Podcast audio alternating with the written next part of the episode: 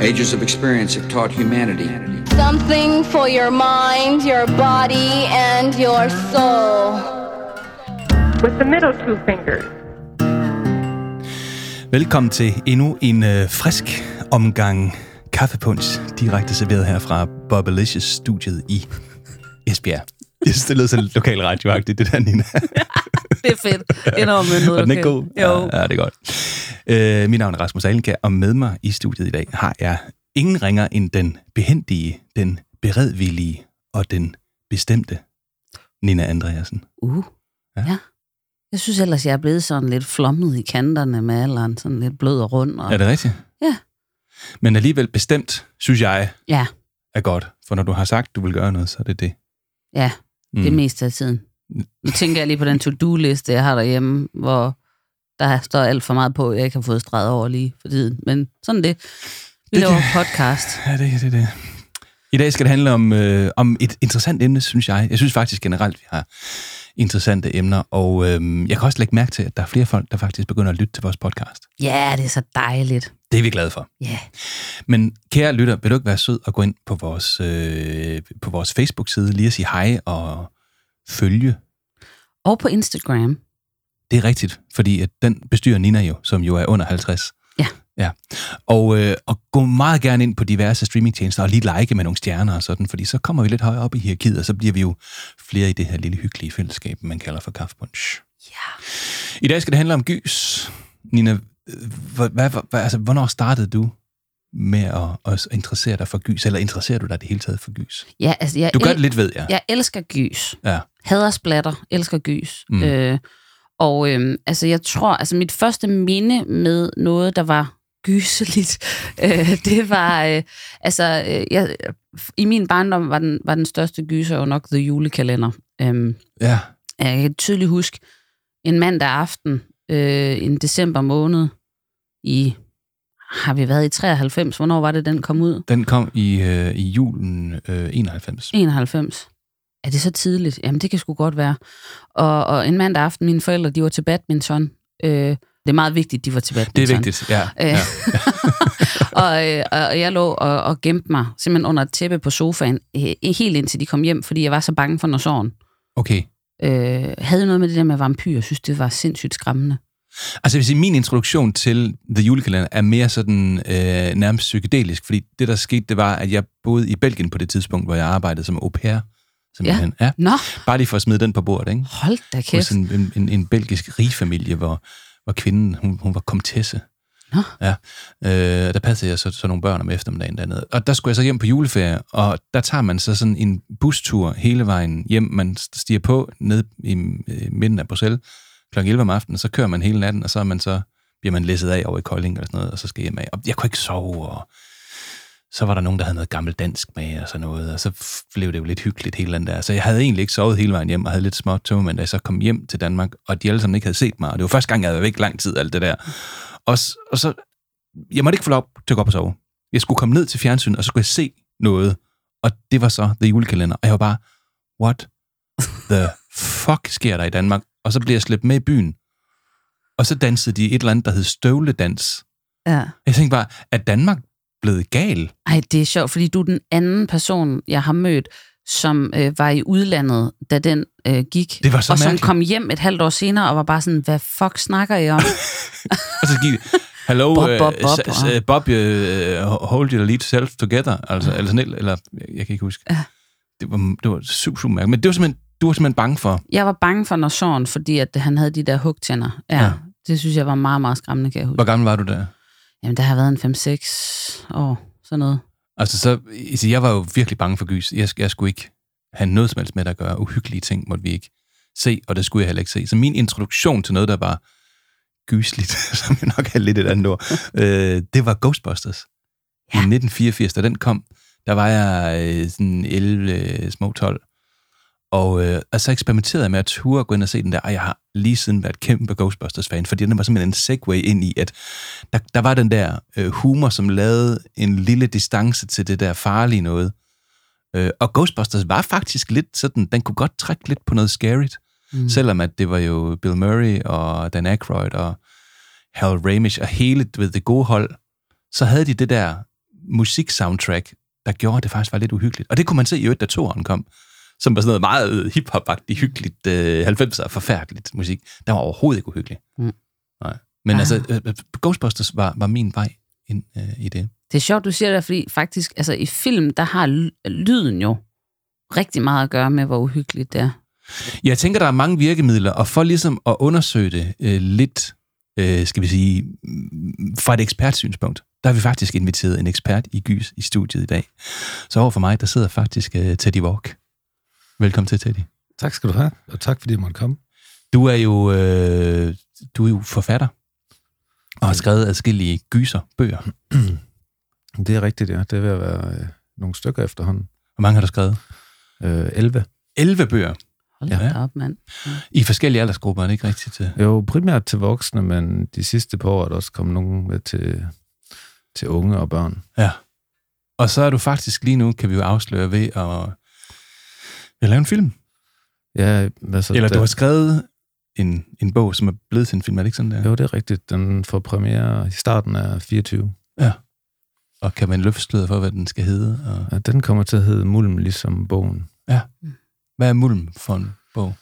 Mulm, det er, det er sådan et, et, et kammerspil, der undersøger mit, uh, min værste frygt. Og, og hvad, hvad er vi ude i der? Jamen, den handler om en mand, som øh, er gift med sin kone Maja, og de har en lille søn, der hedder Johannes.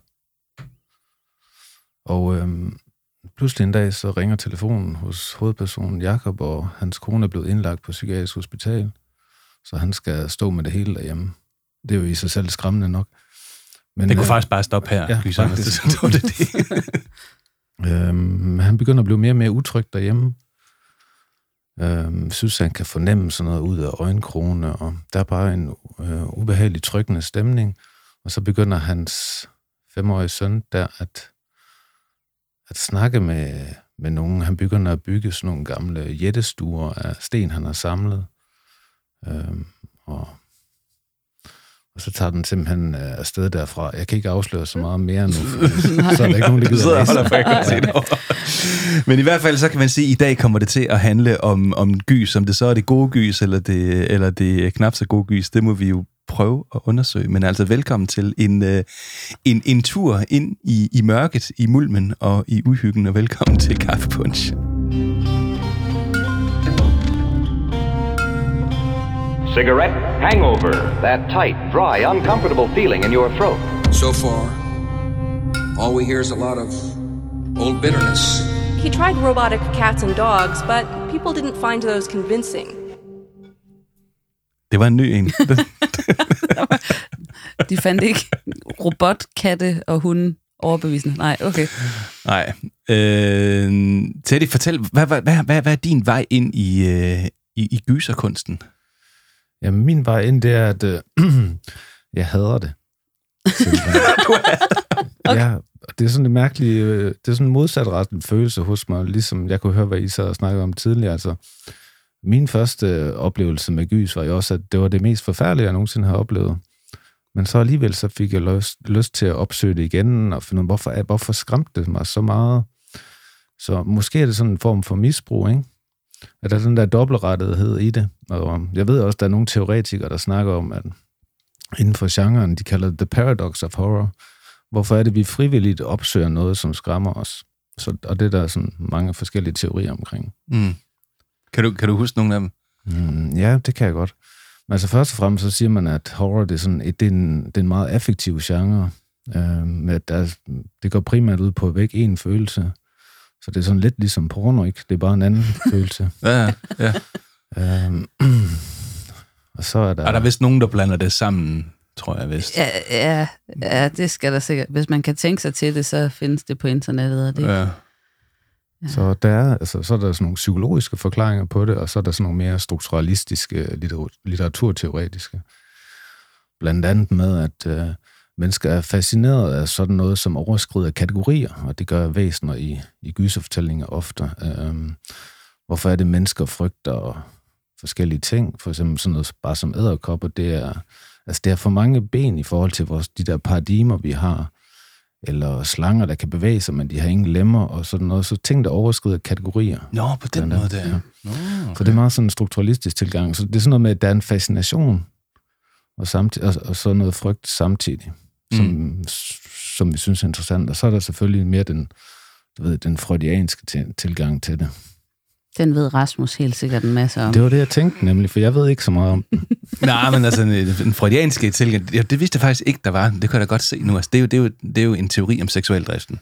Altså, det vil sige, at man, øh, man oplever sig øh, tiltrukket af noget, som, som kan vække noget af den der seksualiserede pigeren. Øh, øh, ja, og det, altså, og det, og det, det ser vi jo for eksempel i gyserfilmene, hvor, hvor, hvor der sjovt nok øh, altså, er der en, en, en bamfarve blondine med, øh, eller, eller nogle af de redskaber, der bliver brugt, godt kunne, kunne, kunne sådan være lidt hen af en, en kniv, kunne jo godt være et Ja, faldersymbol og alt det der, ikke? Eller Altså, et par hugtænder, tænder, aldrig bare kun et par hugtænder. nej, nej.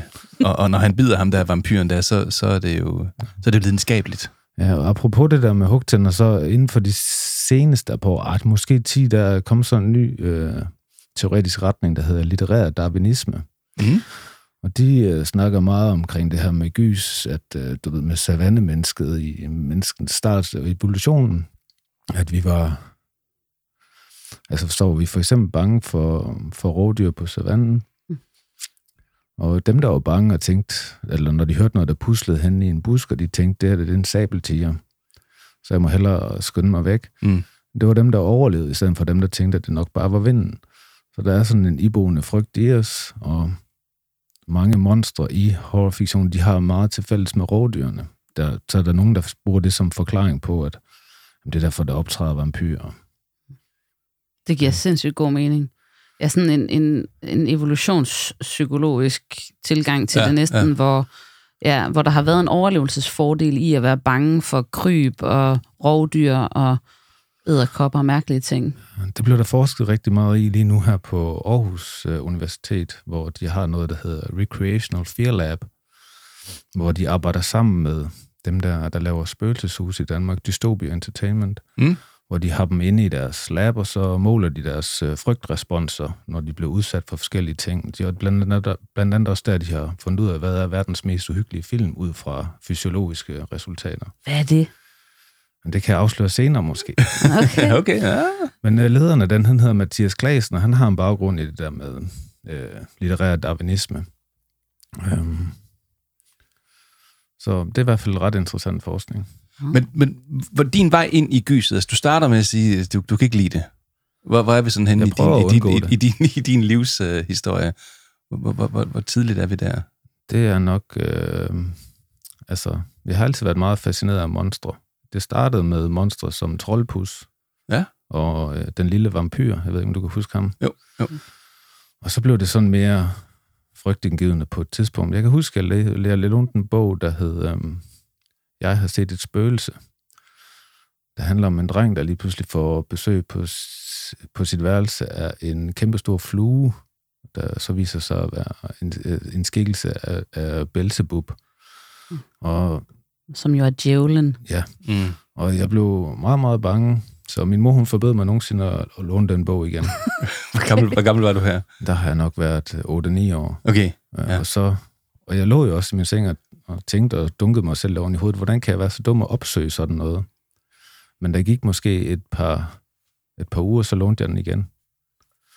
Øh, fordi jeg måtte prøve at se, hvad er det? Hvor det kan ikke passe, man blev så bange. Jeg må hellere prøve at kigge på det igen.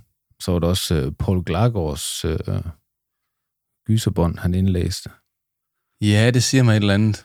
Jamen, han indlæste forskellige klassikere. På bånd, simpelthen. Ja. ja. Og hans datter har gjort dem frit tilgængelige nu, så de ligger derude, hvis der er. ja. Men der kan jeg huske, at jeg også havde hørt hans indspilning af Jekyll and Mr. Hyde. Mm. Øhm, jeg blev meget bange og sov inde ved mine forældre. Jeg fortalte ikke, hvorfor jeg var blevet så bange, fordi altså min mor og jeg, vi havde en aftale om, at, øh, at jeg ikke øh, opsøgte sådan noget.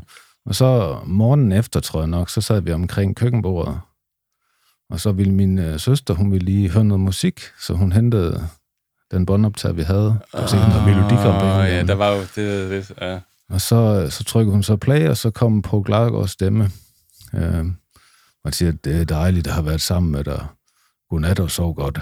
Og så kunne jeg bare se over på min mor, der stod sådan med helt stivnet ansigt, ikke? Og så fik jeg karantæne fra biblioteket. Igen. Det er lidt det samme, det der sker i dag. Det er bare nogle andre fortegn, når, når, når en computerskærm bliver åbnet, og der har været noget på den, der ikke skulle være. Der er nok Ja. en anden karakter.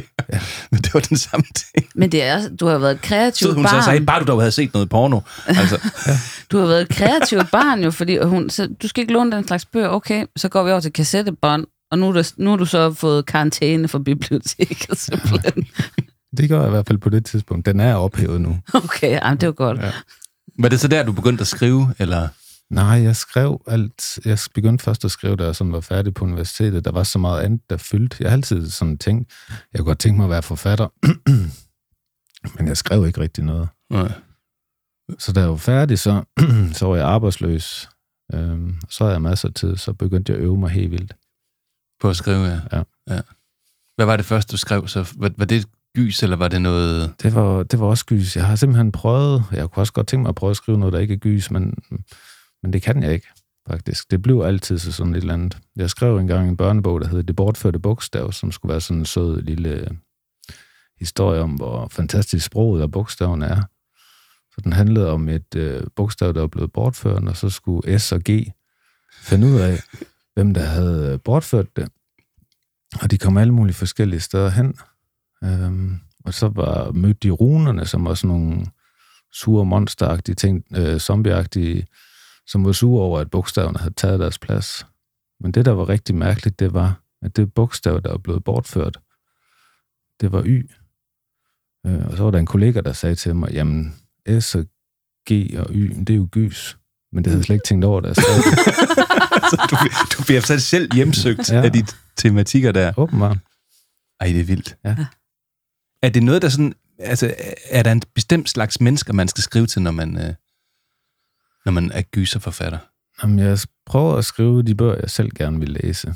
Øhm, og så prøver jeg selvfølgelig med alle de tricks, jeg har til rådighed, og prøve at, at gøre teksten foruroligende og skræmmende. Det, det kan godt være lidt svært nogle gange, for man har jo kun øh, de sorte tegn på hvidt papir til sin rådighed, hvor altså en film har jeg for eksempel musik og belysning og så videre. Mm.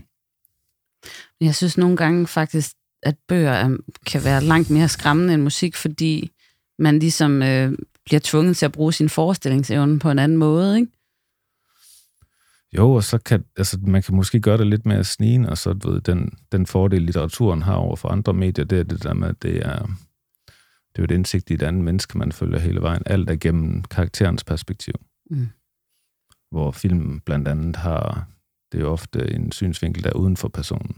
Ja, man er tilskuer til det på en eller anden måde. Ja.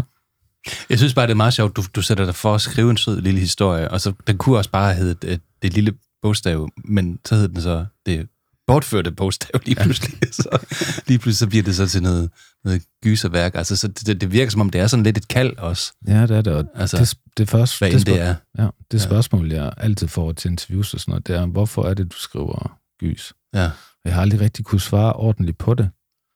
Øh, enten at, det må jeg snakke med min psykolog om, eller sådan et eller Ja, andet. sådan et eller andet, ja. ja. Jeg ved det ikke, om der er sådan et lille aftryk på ens sjæl, biologisk, eller det er ens opvækst, at du ved, man er faldet over de forskellige fortællinger, der så har haft en stor indflydelse på en. Men jeg, men jeg ved det simpelthen ikke. Altså, min tidligere svigermor var meget utryg ved det, altså, hvordan? at, at jeg skrev gyser. Jamen, altså, hvad, hvad, Hvordan kan sådan en flink mand skrive gyser efter mig? Så de, folk de er bange for, at der er et eller andet andet. hvad laver han, når han går Men- hjem? Men Stephen King, han sagde jo også på et tidspunkt øh, noget med, at, øh, at, for han skriver jo også de der vanvittigt uhyggelige øh, øh, bøger, ikke? hvor han var sådan, jamen, øh, men, men jeg kan jo få andre mennesker til at betale for mine mareridt, ikke? og oven i købet få dem til at læse dem. Altså, men det, det, det gode gys er jo øh, ofte noget, der spiller på det, man selv forestiller sig. Og det er jo derfor, jeg er enig i det, du siger, Teddy, at, at det, det, der står på det papir der, det, det kan gøre noget, der er meget større, end det, hvor man får det hele serveret i en, i en film. Ikke? Altså, Jo, at- det er i hvert fald det er en anden... Fantasien stikker af lige pludselig. Jo, det er sådan en anden slags ikke? Det er også svært at lave jumpscares på, på skrift. Ja. Jeg har prøvet Nå, ja, det, ja, ja. det lykkedes ikke helt vildt godt. Nej. Øhm, så jo, det er mere, hvis jeg skal prøve at sætte ord på, det er mere den, den altså den snigende fornemmelse, man vil prøve, og sådan, og, altså noget, der sådan nærmer sig insinuerende læseren på en eller anden måde. Og så må man øh, prøve så godt man kan ved at bruge forskellige, for eksempel sådan nogle sansedetaljer, hvor man kan opbygge en sådan en langsom stemning, ikke? Mm. Ja, men øh, Der er mange spændende virkemidler, man kan tage i brug.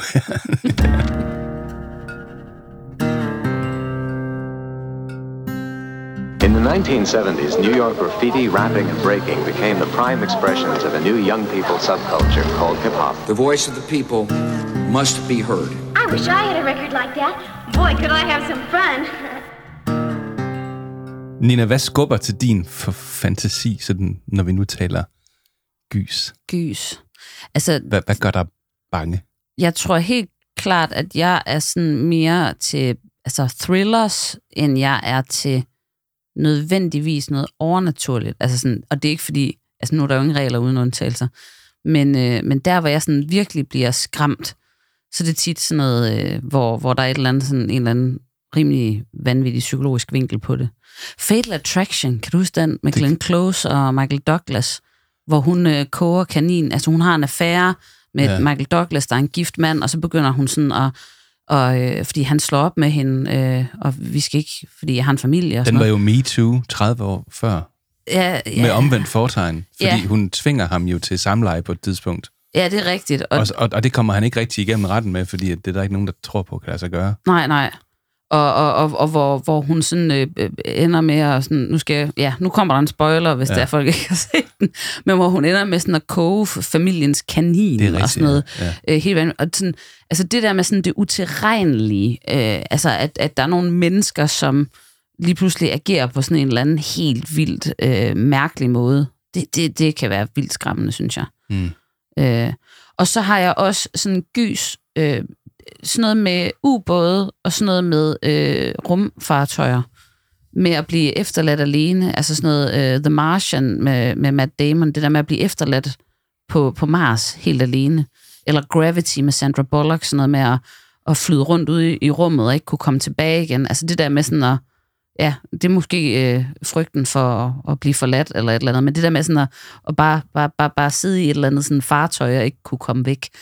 Er det sådan det klaustrofobiske, eller er det det, at det er svært at komme ud, eller... Ja, ja, jeg tror, det er lidt det klaustrofobiske, altså det der med, at man sådan, øh, ja, på et eller andet tidspunkt, så sl- slipper luften op, Ja. sådan noget.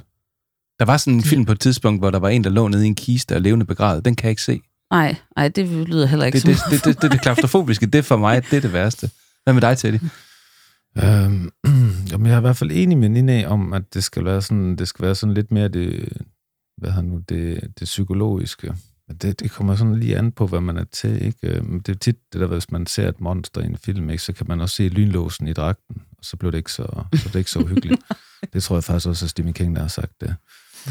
Øhm, så det, for mig, der skal det være sådan noget, der er uset. Og så kan jeg godt lide, at der er noget overnaturligt i det, hvis det sådan er sådan lidt underspillet. Altså en af de film, der har skræmt mig allermest også, som voksen, det er den, der hedder Paranormal Activity. Ja. Den har jeg aldrig tur at se. Nej, men den ændrede også fuldstændig min verdensomsk- øh, anskuelse i et, par, i, i et par uger. Det var virkelig skræmmende. Men det sjove er, at folk de synes jo enten, den film er noget af det mest uhyggelige, de nogensinde har set, eller så synes de, det er så kedeligt. Hvad var det, der ændrede sig? Det er fordi, at det er jo igen, der er sådan et øh, uset væsen, der er sådan langsomt insinuerer sig. Og så er det, laver de sådan noget found footage, sådan mockumentary, siger de, så at det virker meget, meget realistisk. Altså, det skal lige li- ligne, at nogen har fundet et. ja, Ligesom i Blair Witch. Ja, det er simpelthen øh, et ung par, hvor, hvor manden har fået et kamera, og de flytter ind i et nyt hus, og så, får hun forfærdelig mareridt hovedperson, og så sætter han den op i, i soveværelset, så de bliver også filmet samtidig med, at de sover. Og, altså noget, der, noget, jeg synes bare er skræmmende, det er det der med at sove. Fordi, ja, fordi man forsvinder, og man er væk. Man ved ikke, hvad man laver, mens man sover sådan med søvngænger, og så kan jeg sådan helt nærmest besvime. Ikke? Det synes jeg er virkelig uhyggeligt. Så den spiller på alle mine sådan frygt-triggers. Jeg kommer til at have sindssygt mange flere neuroser efter den her snak. Kan jeg, godt, jeg har aldrig tænkt på det der med søvn, det, men du er jo ret. Hvad laver du, når Ja. du sover? Ja. Det, det er det stadie, hvor du er tættest på at være død. Altså. Men jeg har tit haft angsten for det der med, hvis man skulle opereres, og så skulle i fuld narkose. Men det er sådan mere tanken om, at der står en eller anden lægestuderende, som synes, det kunne være sjovt at perke lidt til en eller sådan noget. Det tror jeg også, Eller er. kommentere på, hvordan man så ud, Ja. eller sådan noget. Men Ja. det, det, det dukker op ofte hos mig, det der med, hvad, der, hvad sker der egentlig, når man sover. Det er ikke så lang siden, jeg skrev en novelle, som hedder Fodtrin. Den handler om en, en psykolog, med, som får en patient, som fortæller, at han, det er simpelthen, der er henvist til ham på grund af stress. Han er begyndt at, at høre fodtrin bag sig. Så de kommer tættere og tættere på, og så han konsulterer han psykologen, som tænker, at det må være noget med stress, for eksempel. Så går der ikke så lang tid, så begynder psykologen at høre de der fodtrin. Og han begynder at prøve at, at optage dem. Når han, fordi han kan også høre dem, når han sover. Ikke? Så han optager dem på diktafonen på sin telefon. Og siger, begynder at snakke med et eller andet, som ikke er der, og så videre. Så, Og han bliver ikke lige tjekket for en lille hurtig psykose der. nej. Nej. Det siger psykologen heroppe bagved. Nu skal du ikke komme og ødelægge det med fagkundskab derovre. Han tænker, han tænker selv, om det kunne være det, ikke? Øhm, jeg kan så godt afsløre, at det viser sig at være noget helt andet. Der- Der er sgu nogle, øh, der er nogle ting, der bare ligger og svæver i rummet her, hvor man som øh, lytter og deltager i snakken her er nødt til at være opsøgende efterfølgende for at få afslutningen på alle de der. altså, jeg har det sådan lidt, hvis jeg... Noget, noget af det, der er værst for mig, øh, det er egentlig ikke øh, splatter og sådan noget. Det, det synes jeg bare... Og, og nogle gange så er der noget med, hvor de går ud over testikler, eller sådan noget, sådan noget penis, noget der. Det, det, det tror jeg ikke, der er så mange mænd, der synes er helt sjovt. Der er den der uh, I Spit on Your Grave, eller sådan et eller andet sådan splatterfilm. Jeg ved godt, hvor jeg har set den. Der er øh, en interessant udgave af, hvordan man kan med Niels Beyers ord håndtere muldvarpen. Ja. øhm, men men det, er ikke- det, det, det er ikke så meget det. Der er det der med, med sådan en rum, man ikke kan komme ud af, altså sådan en, et, ja. øh, en kiste eller sådan noget. Ikke? Øh, men det værste, det er sådan noget med børn, og det, det tror jeg nok er kvæg mit job og sådan noget. Altså for eksempel sådan en film som Blinkende Lygter, Ja. som jeg synes er fantastisk. Der er så mange øh, one-liners, der er overgået simpelthen i, i, i dansk kultur. Ikke den syge høne, den der, ikke? Eller, øh, Ove Ditlevsen. Ove, Dit, Ove Ditlevsen. er du læge? har vi også sagt Den tidligere, faktisk. ja, Ja, det har ja. vi sagt, ja. Men, men, men, men når jeg ser den, så spoler jeg over de der flashbacks, hvor man ser deres forhistorie. Okay. Altså, hvor der er øh, en, der kommer til at skyde en anden dreng med et vågeskud, og der er, øh, er en, der har en psykopatisk far, og noget med et æble og noget maling, og der er... Øh, altså sådan, det, det, det, det, ej, det synes jeg, det er så ulækkert. Altså, når der, altså, det er, når der sker grimme ting mod børn. Ja, fordi det er jo det, jeg har videt mit liv til et eller andet sted. Sådan, hvad vil faglige liv til sådan at, og i hvert fald adressere og måske gøre noget ved. Det, det, det, der gider jeg ikke se det i sin reneste form. Men børn er jo også tit mega uhyggelige i altså gyserfilm, ikke? Ondskabens Hotel med de der tvillinger, der cykler rundt på de der trehjulede cykler. Åh, oh, afgjort, ja. Og Der, der er puha, ja. Ja. ja. Altså, det er ligesom om børn har en eller anden kanal til det uhyggelige. Bruger du det, Teddy? Altså børn i din, øh, altså i din voksenlitteratur? Ja, det, det gør jeg. Øhm, Hvad kan de der børn i det, gyseren? Det gør jeg nok primært på grund af, at jeg skriver jo kun om, om ting, som kan gøre mig selv bange. Noget, som jeg egentlig har brug for at undersøge, uden at jeg ved, at jeg har brug for at undersøge det. Det ved jeg først bagefter. Og, men altså, det vigtigste i mit liv, det er at være far. Så og det værste, der kan ske, det er, hvis jeg er en dårlig far. Det er, det er også det, som Mulm nok handler om. Det mm. handler om faderrollen og, og, og kunne tage det ansvar på sig. Så selvfølgelig spiller, spiller børn en rolle. Plus så skriver jeg om det nære og det hverdagsagtige, og det foregår jo også ofte i familier. Øhm, og jeg skriver jo Så det er fordi, de, de er, de, de er sådan medie for en skrøbelighed, vi har? Eller? Ja, det er det. Ja. altså, jeg skriver ikke så meget, hvor, hvor børnene er, er truslen. Nej. Altså, jeg har lige skrevet en novelle, altså, som, som er ved at blive skrevet til en roman, der hedder Rød Stue, der foregår i en børnehave. Og der er der... Fuck, det lyder uhyggeligt allerede der. Rød stue, selvfølgelig. Og der på i... Og den er selvfølgelig rød, jo. Ja. Ja, ja. Øhm, og der er der et af børnene, med sådan et, et, et børn, der måske har lidt lav IQ. Og hun, øh, så lige pludselig taler hun meget flydende og med sådan et højt leksikalsk indhold til, øh, til den mandlige pædagog. Øhm, og det skifter sådan lidt frem og tilbage, så der er et eller andet med den pige.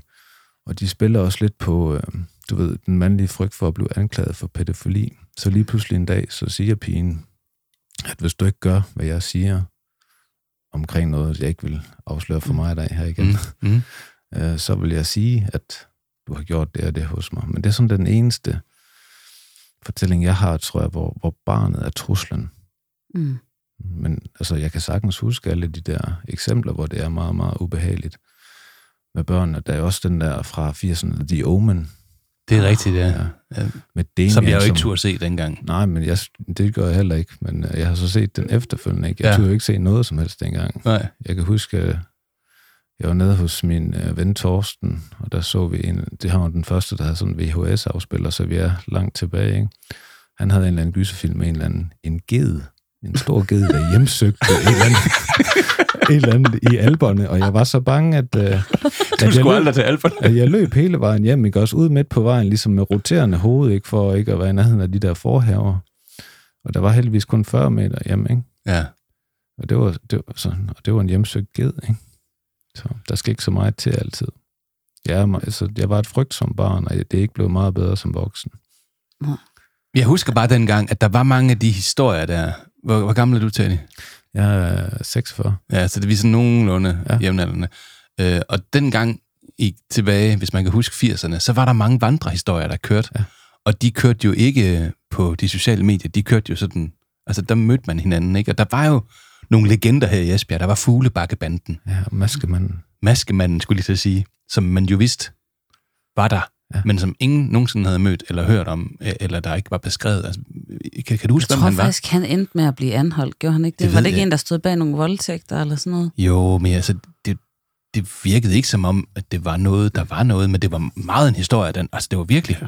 Altså, Helt sikkert. man skulle passe på ham, Max Maskemanden der, og han sneg sig ind i vinduerne, og han gjorde alt muligt. Ja, jeg snakkede med et par læsere for nogle uger siden. Altså min seneste roman, Pigen med det regnvåde hår, den handler om et, øh, et mord, der blev begået i Marbæk Plantage, her ikke så langt fra byen af, hvor en øh, 16-årig pige, der hed Lili, hun blev, hun blev fundet af to drengespejder derude, og hun blev slået ihjel med en hegnspæl. Mm.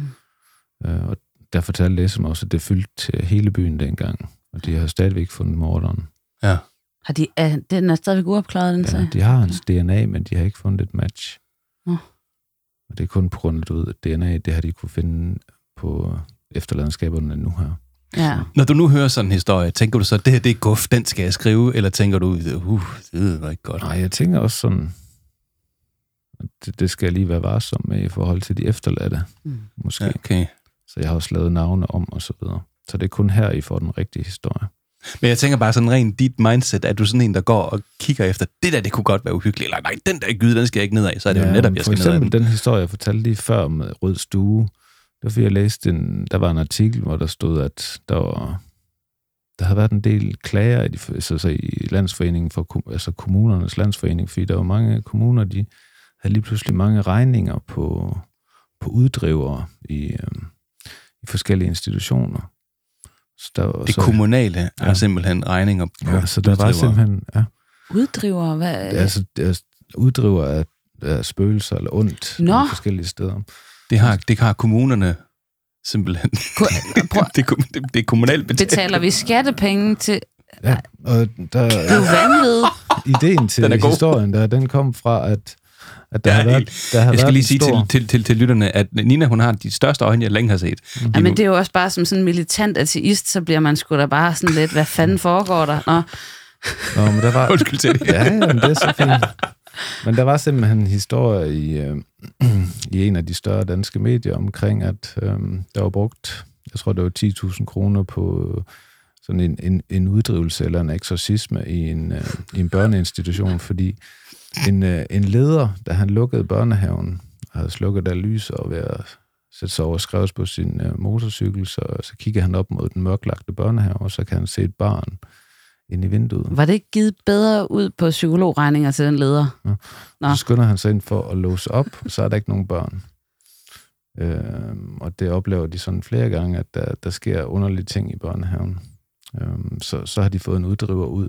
Så da jeg, da jeg læste den artikel, så tænkte jeg, det, det er en historie, ikke? Ja, for, Er det, er det den, der blev til rød stue, simpelthen? det er Ja, det. ja. ja, så du, du kan godt finde inspirationen i, i den virkelige verden. Men okay, det er, jo, det er jo næsten også at servere den på et sølvfad for sådan en som dig. Ja. Lige den der. Jeg var også engang på date med en kvinde, og hun fortalte så, at da hun var ung, der legede hende og hendes ven, de legede Finn Ulla. Og det betød, at de, øh, kørte de der. De havde lige fået kørekort, så kørte de ud i Marbæk Plantage. Og så slukkede de bilen, så det blev helt mørkt, og så galt det om at se, hvem der kunne komme længst væk fra bilen, mens de råbte, find Ulla. Og, og Ulla, er bare med navnet, så tænker jeg, at det er en historie. Ikke? Og så Ulla, det er en kvinde her fra byen af, som, blev, som er forsvundet. Og man ikke ved ikke, hvor hun er hen. Så måske de kunne finde hende derude. Så historien om maskebanden og alt der omkring, og, og, og sådan nogle andre historier, de, de lever i bedste velgående. Det gør de. Så, men bare, bare navnet Finn Ulla, ikke? Det kan kun blive en god historie. Ja. Shit.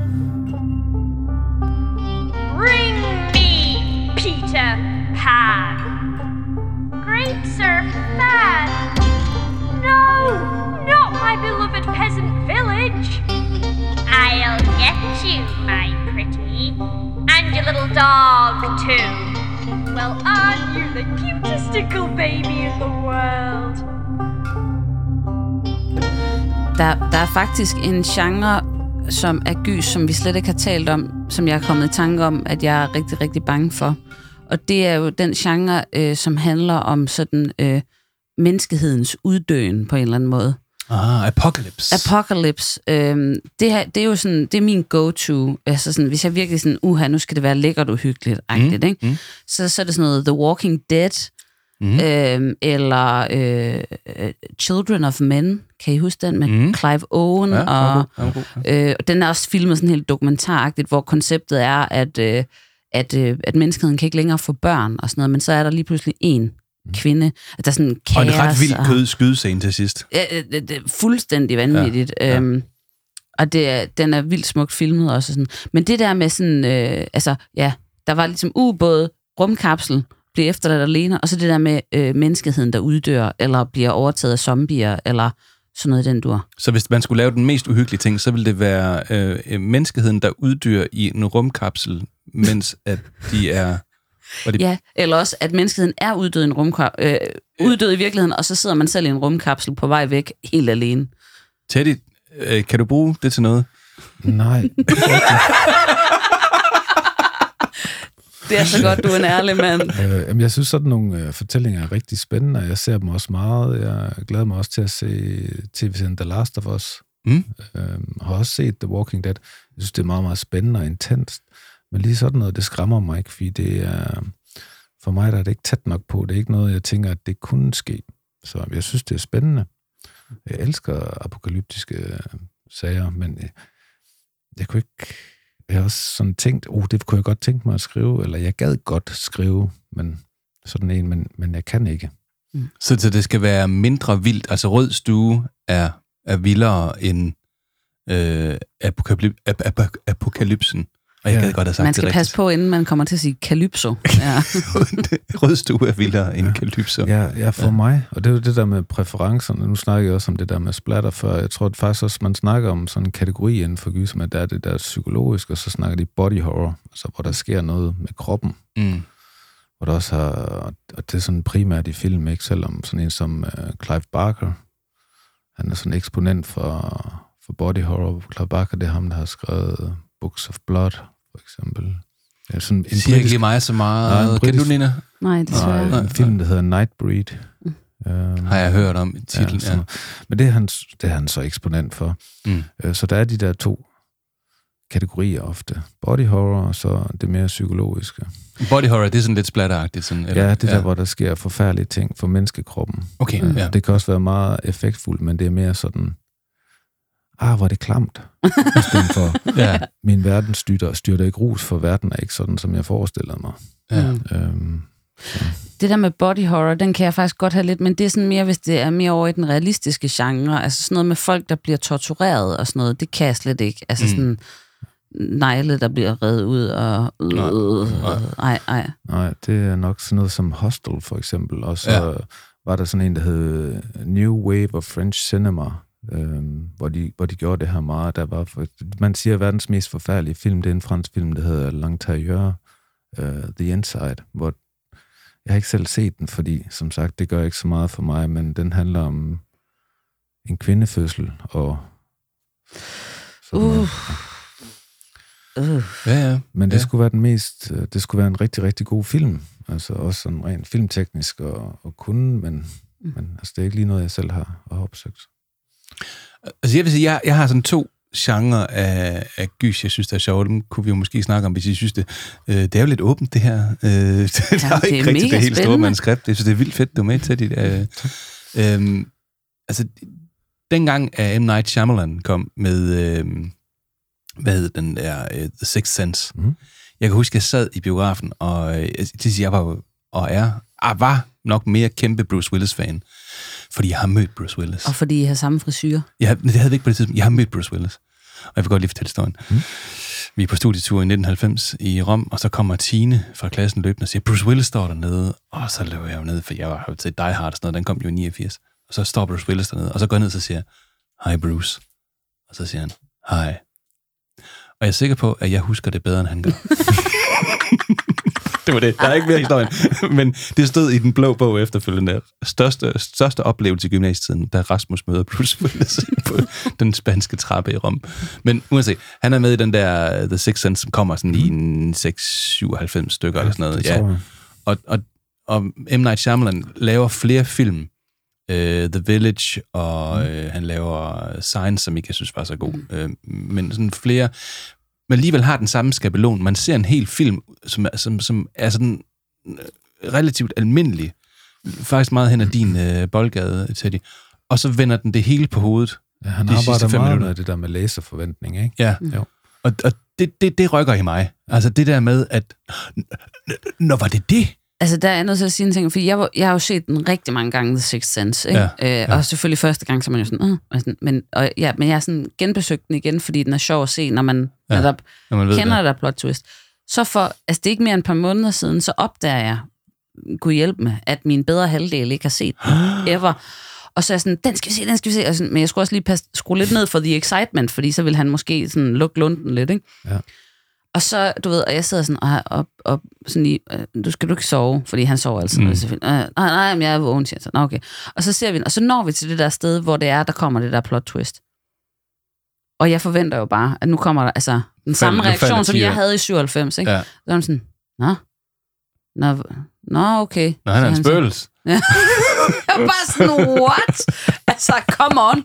Kan vi ikke få lidt reaktion, helt ærligt? Det jeg kan huske, vi sad i, skuffende. stram, vi sad i strambio og så den, altså, og det var sådan, jeg sad sammen med Jacob Hansen, i øvrigt, øh, til de der ikke i, Jacob Hansen er, det er ham, der producerer Dismiss Lizzy og D&D, og han er jo en, en Esbjerg ribedreng også, øh, så, så, så vi, vi var i biffen sammen, og vi var nødt til at køre hjem til mine forældre, og, og sidde og få kiks og ost og rødvin, for at komme ned, det var sådan helt, nej, det kan jo ikke passe det her, så det, det, så det var en ting. Altså, hvad- hvor er du henne med den? Jo, men jeg var også, øh, jeg var også, jeg blev, jeg blev også væltet øh, bagover. Men, men jeg synes også, øh, kan I huske den film, der hed The Others med Nicole Kidman? Åh, Ja, ja. Som var vist er skrevet fra en bog også, ikke? Ja, også? Den har jeg også læst øh, en gang. Som, som kørte på det samme, var, var også lige så god, men jeg tror bare ikke, den var lige så meget i vælten på det tidspunkt. Nej. Med det der meget, meget store vendepunkt til sidst. Jeg kan ikke helt, jeg kan huske noget med den. Jeg tror måske, jeg læste en bog, der hed det. Ja, det viste sig, at, og ligesom, at, Ja. ja. hun var, at hun var også et spøgelse. Hun var et spøgelse. Ja. Ja. Det har så vist sig i virkeligheden, at det... Det ved jeg ikke. nej, hun er også lidt... Nej, det Ja, var en jeg tror, dårlig det handler... Jeg ved ikke, om det er Nicole Kidman er et spøgelse. Nej, det, jeg Nej. tror, hun er, den er god nok. Men, men du røg også på den dengang der, ikke? Jamen helt sikkert, det er jo meget elegant leveret. Øhm, det har han været god til, og så, sådan, så er det måske faldet lidt øh, efterhånden, hvor dygtig han er. Øhm, jeg har lige set en film, der hedder Old, Ja. som handler om uh, M. Night Shyamalan. Den ude på stranden der. Ja, den var ikke, den var ikke videre god. Og så Nej. Han, så han instrueret en film af min absolut yndlingsforfatter, der hedder Paul Tremblay. Han har skrevet en bog, der hedder uh, A Cabin at the End of the World. Okay. Ja. Det han, og den har han så lavet til en film, der hedder A Knock at the Cabin. Um, Der er noget med de der cabins der. Der er en, der hedder The Cabin in the Wood, øh, som, som synes jeg lidt har lidt det samme over sig. Det starter med at være med sådan en teenage uh, fratboy et eller andet tur. Og så viser det sig, at den der hytte, de er i, det er i virkeligheden sådan toppen på et, øh, et underjordisk øh, labyrint, et eller andet med noget horror og noget. Den synes jeg var fed. Ja, den er arbejde, det er også meget, meget overraskende, når man ser det. Den havde det der forventnings... Ja. Øh, et eller andet element i sig, men den havde altså også noget horror, fordi det var... Det var Ja. De var ude med den store røde øh, Ja. sprayflaske der.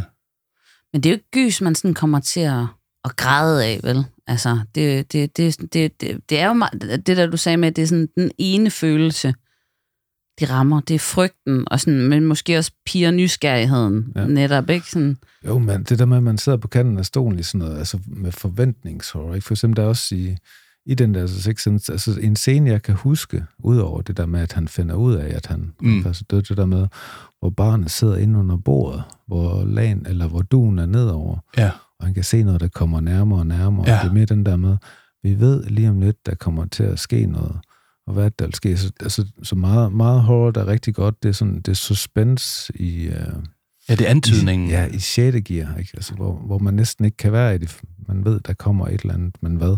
Den samme scene, hvor han, hvor, hvor, man, hvor han sidder inde under der, så kigger han bare lige på en, der bare løber hen over korridoren. Ja. Det var noget af det mest skræmmende i hele ja, filmen, og vi synes ved jeg. ikke, hvad det er. Nej.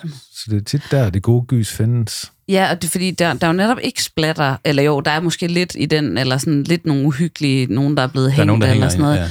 Men jeg synes, den mest uhyggelige scene, det er på et tidspunkt, hvor han sidder med sin mor i køkkenet og hygger. Oh. Og så går hun lige ud, og det er sådan, at det er filmet sådan i realtid, altså sådan i, i Ja. one shot, føler man. Øh, hvor hun går ud, og hun er vidderligt væk i 10 sekunder, så kommer hun tilbage igen, og så er alle skabe åbnet, og alting er taget ud og sådan noget. Ja. Og hvor man bare sådan, altså et, hvordan fanden har de lavet det, og to, altså, ja. det er scary as shit. Men jeg vil, jeg vil egentlig lige sige, at der var to ting. Og den ene ting, det er den der, hvor man arbejder med, med det, der rent teknisk hedder forventning. Hvad hedder det for noget de? Ja, man, kalder det bare sus- suspense, tænker jeg. Ikke? Ja, Så- altså, at man har nogle forventninger, og så er det noget andet. Ja. ikke? Ja. Øh, det er sådan en ting, jeg tænder på. Og så noget andet, og nu bliver det altså lidt fjol. Men humor og gys, det er altså noget for mig. Altså for eksempel den, der hedder What We Do in the Shadows, Mm. som ja, er en mockumentary med vampyrer. Altså hvis man forestiller sig The Office, bare for, bare for at gå i et vampyrhus. Altså, så er det sådan filmet, som om det er en dokumentar om bare om vampyrer, og de... Det, det, det, er, det, det, det er fantastisk for mig. Har du set den til? Nej, fordi altså, humor og gys, det gør ikke noget for mig. Det gør ikke noget for dig? Nej, altså, Nej, jeg kan okay. godt lide Ghostbusters og sådan noget, ikke? Men Ja. ja. altså, med, du ved, det er en børne- eller ungdomsfilm, og den nye Ghostbusters, de har lavet, også er Ja. også rigtig fin. Afterlife. er fuld af nostalgi Jeg synes og også, meget, god, ja. meget smuk.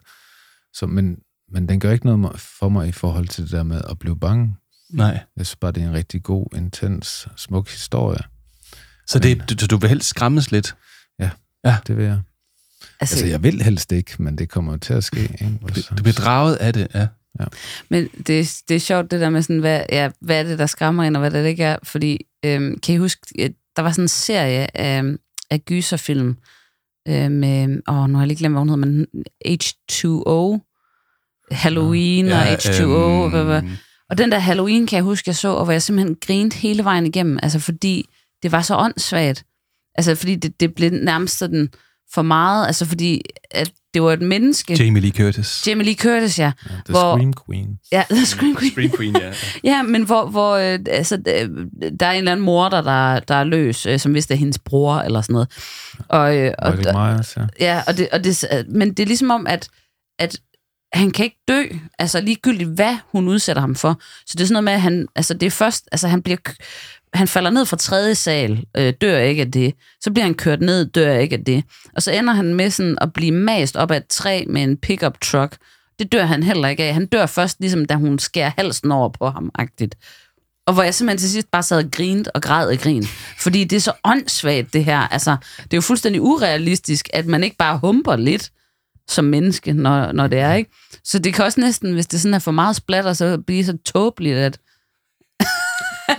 Ja, ja det, du ved, når man, når man forlader det der, det der islet af realisme, der helst skal være, før at tingene det bliver skræmmende, så kan det jo blive kom, komisk. Altså sådan, og det er jo den modsatte effekt af det, de gerne vil have i, i de film, kunne jeg forestille mig. Det er det samme med øh, de film med Jason, du ved, ham med ishockeymasken, Ja. som også er umulig at tage af dage. Ja. Så det bliver sådan lidt en kliché til sidst, ikke? Ja. De der stalker-film. Men kom der ikke også sådan en hel bølge med, at, øh, at det var I Know What You Did Last Summer, ikke? Jo. Ja. Kom der ikke sådan en bølge, hvor, hvor man så netop lavede komediefilm, der tog pis på de der horrorfilm? Jo, det gør det.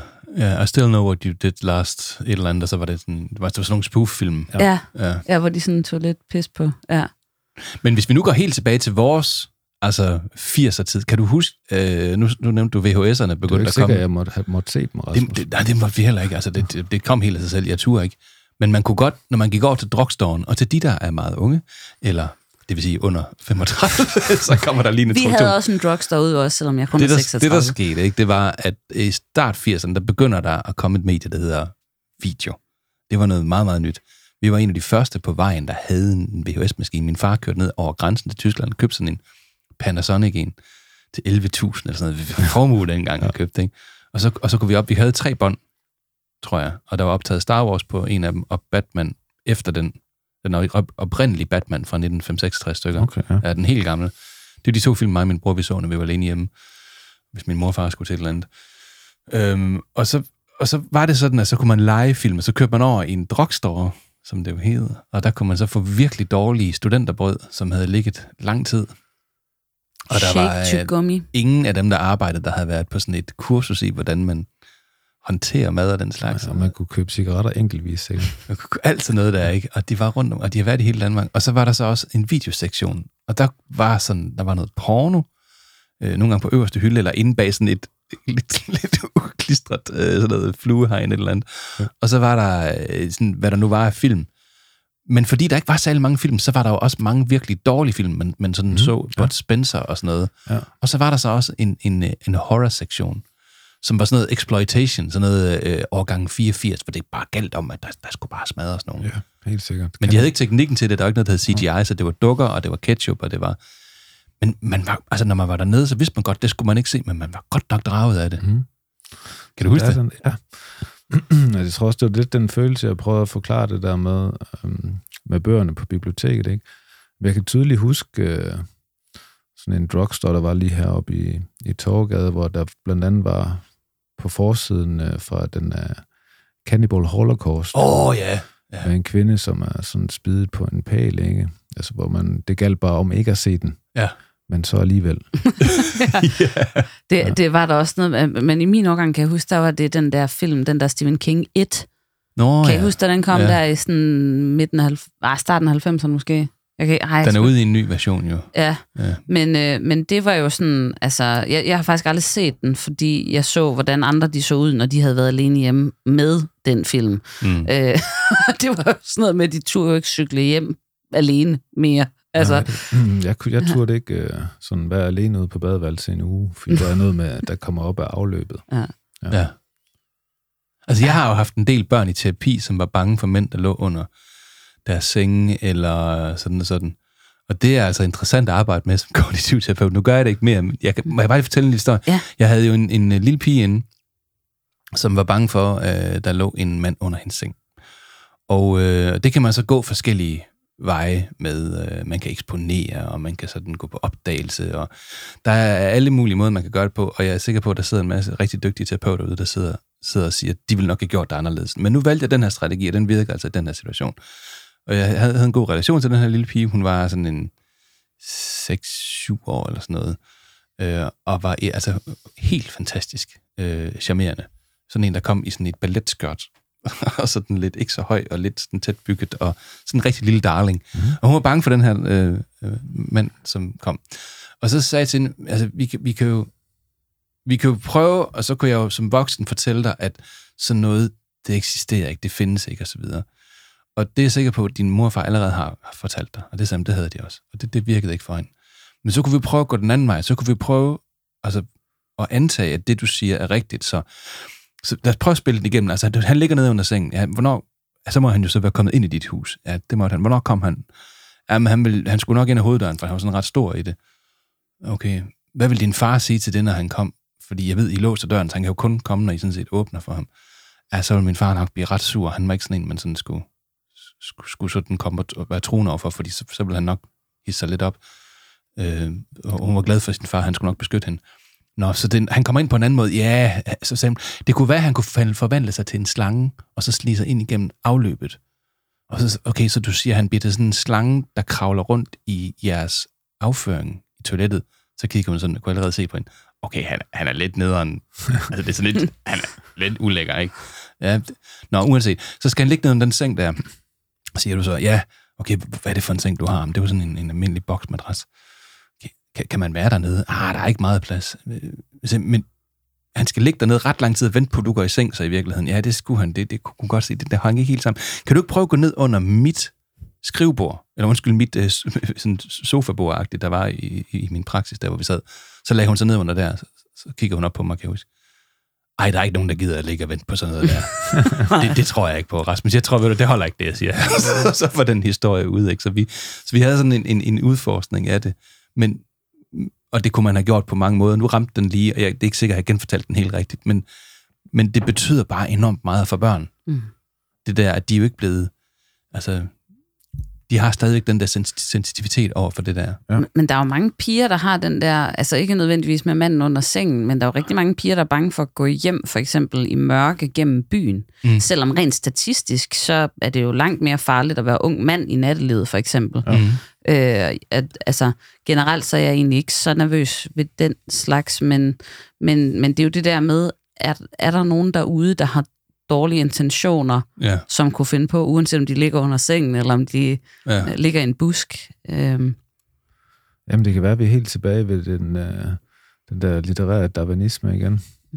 Med altså, overlevelsesstrategier, der er sådan øh, indkodet i vores DNA. Det er det jo. Ja. Vi skal høre om den der film der, inden vi, øh, vi lukker ned for i dag, Teddy. Altså, hvad, Okay. Der er en af dine bøger.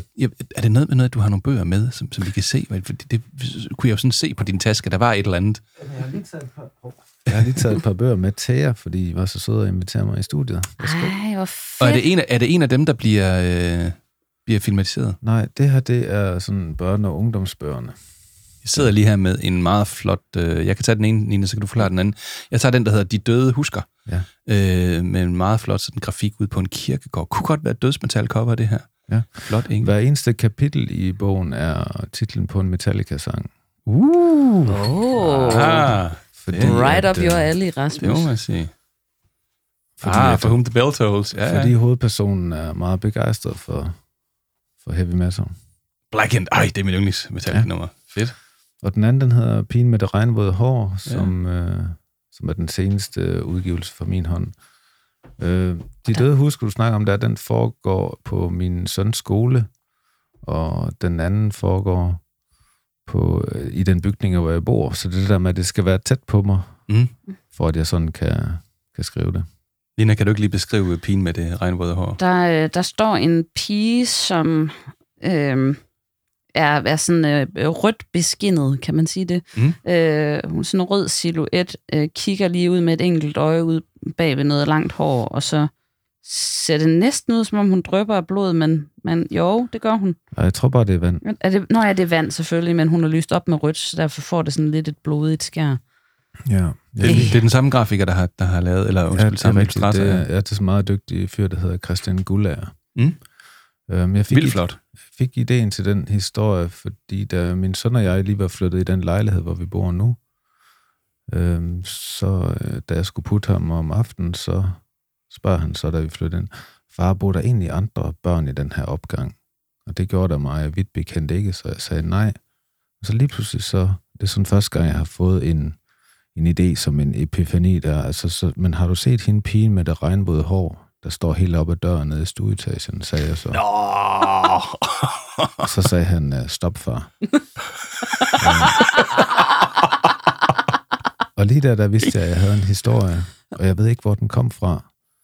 Øh, Og så har jeg så arbejdet jeg mig frem til, hvad er hun for en, og hvad er det, hun vil, og så fandt jeg ud af, at den bygning, jeg bor i, har sådan et helt fantastisk loft, der har været pigekammer på en gang, og sådan en, Uh, en stor kælder, og så videre. Al- Altså, bruger du også aktivt det her til at skræmme din søn, eller hvordan? Øh, Når du vil ikke tage opvasken, fik jeg nævnt, at, at der faktisk står en, øh, en hund. Med lænker. ja, Ja, som altså- ingen kan se. øh, jeg, jeg ved ikke, hvad der gik af mig, fordi øh, det plejer jeg, han, altså, jeg var jo selv ret, øh, ret let at skræmme som barn, ikke? øhm, så jeg ved ikke, hvorfor den lige, den lige røg ud der.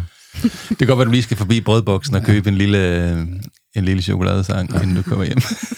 vi skal høre om den film der. Det, det er så ikke en af de bøger her.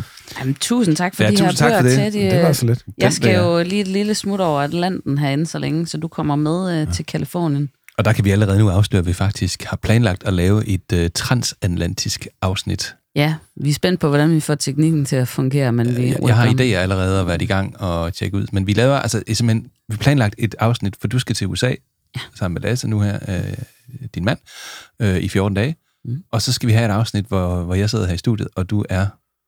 Hvorhen er det egentlig? Øh, Kalifornien, Yosemite Nationalpark. Øh, vi skal også et smut til Reno. Det, jeg har kaldt for Yosemite. Yosemite, ja. Yosemite. Det hedder Yosemite, Ja. ja. Øh, og det første, jeg googlede, var jo selvfølgelig Dangerous Animals in Yosemite. og øh, nu er det sådan, vi skal over og være ved nogle, øh, nogle relatives.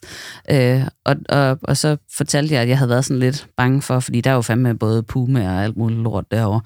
Øh, Er det grizzlybjørn og, også? ja, lige præcis. Og det er nemlig, at så, så siger, øh, siger "Nå, men der er faktisk en bjørn i haven for tiden. Og tak for det. Det skide. Men også rart nok at vide på forhånd på en eller anden måde. Ja. Så kan jeg lige nå at google nogle bjørneafvævning. Men hvis du kan få den der bjørn med på optagelsen, ja. så vil jeg jo bare sige, så er der lytter i det, tror jeg. Ja, Så, øh, men, det, men det kommer senere. Ja. Nu skal vi altså høre om den der film, fordi der er, øh, du har lavet bogen, det var fra Mulm, ikke også? Jo, det er ja. det. Ja. Og den er så ved at blive til en film nu. Det er rigtigt, det øh, blev... Kan du afsløre noget som helst? Altså, hvem er med, og hvem laver den? Og, hvad det er der? en instruktør, der hedder Martin Brede, og den er produceret af sådan et produktionsselskab, der hedder Another World Entertainment, som har udgivet rigtig mange gyserfilm i, i Danmark. Mm. Så er det Jens Sætter Lassen, der spiller hovedrollen, og Julie Christensen, som spiller den anden hovedrolle.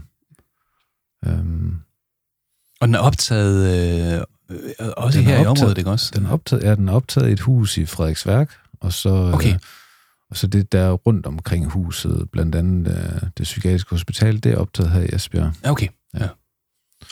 Øh, den har, den har premiere i næste år, og jeg, jeg glæder mig helt meget til at se den, og det har været meget skønt, at den skulle filmatiseres, men det har også været lidt frustrerende, at man ikke har, man har ikke noget at skulle sige, vel? Øh, Altså, hvordan har du det med det? Du har skrevet noget, fordi jeg har også skrevet nogle børnebøger, som jeg også har haft nogle instruktører ind over, og sådan, og, og jeg, jeg tænkte, at det, selvfølgelig den grandiøse del af mig tænkte, fedt mand, nu skal vi ud og skyde den af med en børnefilm og sådan noget. Så kom corona, så var der selvfølgelig ingenting. Hvilket var undskyldning, det var ikke, fordi der var Nej. noget galt med min bog Nej, overhovedet. Nej, nej, nej, nej, det var er corona, der gjorde det. Øh, Men det der med at, at, at, at se, nu er den ude af mine hænder, nu bliver den til noget andet. Altså, kan du være i det? Ja, jamen, altså han har været meget sød instruktøren til at have mig med ind under at kigge på manuskript og så videre, men det er mere sådan efterfølgende, efter de har filmet det, så jeg har ikke, jeg, jeg, jeg har ikke noget som helst, jeg kunne, øh, kunne sige, for eksempel. Så det har været sådan lidt, de har gjort den sådan lidt mere moderne. Med, at for, I min bog, der er pædagogen i, i børnehaven, der er jo bare sådan en hvid midaldrende kvinde, som man ofte har, men nu er det blevet en, en fyr, der hedder Kalim, så det er jo meget smart, den måde, de har, har gjort det på. Ikke? Ja. Øhm, de har så, den lige er, så den er blevet mere inkluderende. fået lidt diversitet ind Ja. der. Ja. Og, og kunne, du, kunne du genkende altså din... Øh, jeg ved, du har set lidt af den, ikke? Jeg har set lidt af den. Jo, der var altså nogle Er scener. det den vibe, hvor du, hvor, hvor du tænker, det var det, jeg skrev? Ja, afgjort. Jeg glæder mig helt vildt meget til at se den. Mm. Og håber, den bliver lige så hyggelig, som jeg tror, bogen er. Skal vi ikke aftale, at når, når filmen udkommer, så laver vi lige et opslag på vores øh, Mm. Facebook og Instagram, og lige, øh, lige øh, kipper med hatten. Hvad hedder sådan noget? Flaget. Kipper med flaget. Vi, vi, Vinker med hatten. vinker med en regn, regn, et regnvåd, øh, øh, bloddrøbende et eller andet. ja, og siger, så er det altså nu, vi skal i biffen, venner. Det lyder godt. Tak for Ja, det. det gør vi. Teddy, filmen kommer. Hvad, hvad, hvad, hvad, hvad, skriver du på lige nu?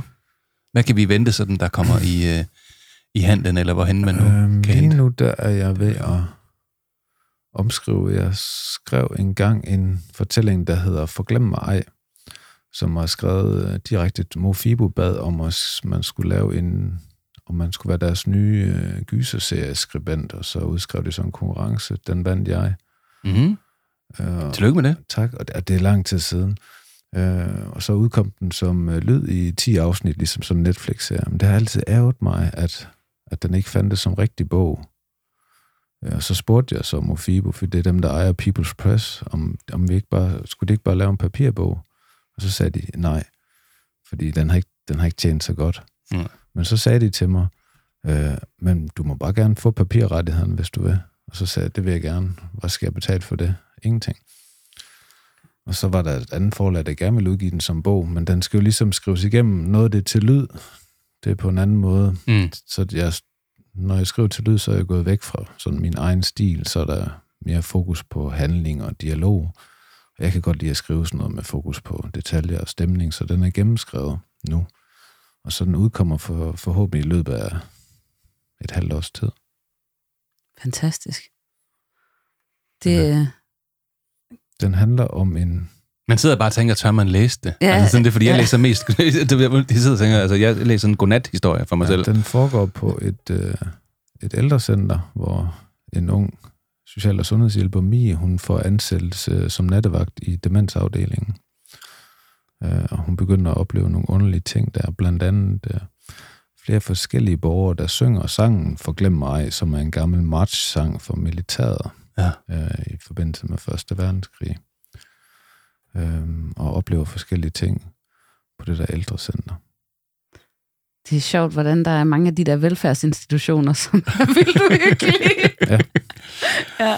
Altså jeg er i øjeblikket ved at læse en bog, der hedder Under Danmark, og vi har snakket om, den er skrevet af Hans Gregersen, og handler om, øh, dybest set så er plottet, altså det er en, en historisk bog, den handler om, at øh, der er ikke noget, der hedder de gode gamle dage. Mm. Altså det var, det var noget værd lort, ikke? Og altså, hvad man ikke ser og hører af horrorhistorier fra de der, og gyserhistorier fra de der fattighuse, og øh, altså, hvad der har været af liv før øh, kanslergade for livet der, for, for snart 100 år siden. Ikke? Altså, der har jo ikke været nogen velfærdsstat. Så jeg, jeg, det, kan man ikke, ligger det ikke sådan oplagt for en gyserforfatter at tage fat i der, hvor, hvor folk Jo, jeg har i mange år... er længst nede i systemet? Ikke? Eller Jo, sådan jeg har i mange år godt kunne tænke mig at skrive øh, sådan noget exofiktion.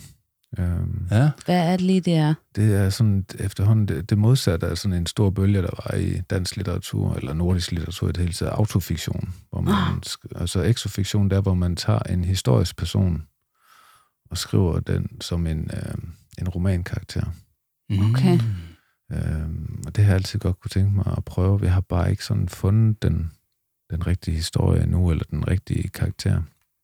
Jeg tænker, du skal prøve at læse Underverden. Ja. Jeg har tænkt mig, at vi skal forsøge at få fat på Hans Christian. Hvis der er nogen, der kender, øh, kender ham, så må Ja. de godt lige øh, Han sige, er- at vi gerne vil have fat i ham. Vi kan ikke finde hans kontakt. Han er ikke på Facebook. Nej, vi har så godt har heller ikke læst, men det er mest, det er mest jeg bruger den som godnat-historie. Jeg tænker, der, er altså, der er noget guf for, øh, fordi det er grumt, alt det der. Men nu skal vi ikke sige for meget, hvis der vi får, får mulighed for at lave et afsnit med det. Jeg skal også lige huske at sige, at øh, den film, de målte som, øh, som den mest uhyggelige overhovedet, det er den film, der hedder Sinister. Ja. Og hovedrollen med Ethan Hawke, som handler om en true crime writer, som flytter ind i et hus i forstaderne for at skrive en bog om et mord, der er fundet sted i huset. Men han har så ikke fortalt sin familie om, hvorfor at de er flyttet ind lige nok i det hus. Og på loftet, der finder han en kuffert fyldt med gamle smalfilm, som han ser. Og på de smalfilm ser han rigtig mange ubehagelige ting, som så begynder at dukke op forskellige andre steder i huset. Den er meget, meget hyggelig, og alle testdeltagerne havde utrolig stor svedudsondring. Og hjertebanken, Svedudsondring? ja, øh, lige under den film. Okay. Ja. Så det er simpelthen den mest uhyggelige? Ja, som, som de har mål. Jeg tror, de har været igennem ret mange film. Okay. Ja. Skal du se den, Nina? Eller hvad? Ja, det bliver jeg jo nok nødt til nu. Jeg ved ikke, om jeg tør. Vi kan se den sammen så. Vi, vi laver noget popcorn, Vi laver en popcorn. og så tjekker vi, hvor meget sved, der kommer ud af os. Jeg har jo ret let til sved i det hele taget. okay. Teddy Borg, tusind tak, fordi du kom med i dag her i Kaffe. Tak, fordi jeg måtte komme. Og også tak til dig, Nina. Ja, tak. Jeg skal i hvert fald hjem og have læst noget gyser, kan jeg se på det. Tak til alle jer derude. Vær med på Facebook. Husk at anbefale os, hvor end du kommer frem. Ha' det godt. Hej hej. An axis of evil, One foot ahead of the other to give you proper balance. humanity, And your soul. Bigger better partisan anger, anything on anybody's mind that, that, you know, that they like to hear a poem about? I'm not here to work for you. I'm here to teach you how to work. With the middle two fingers.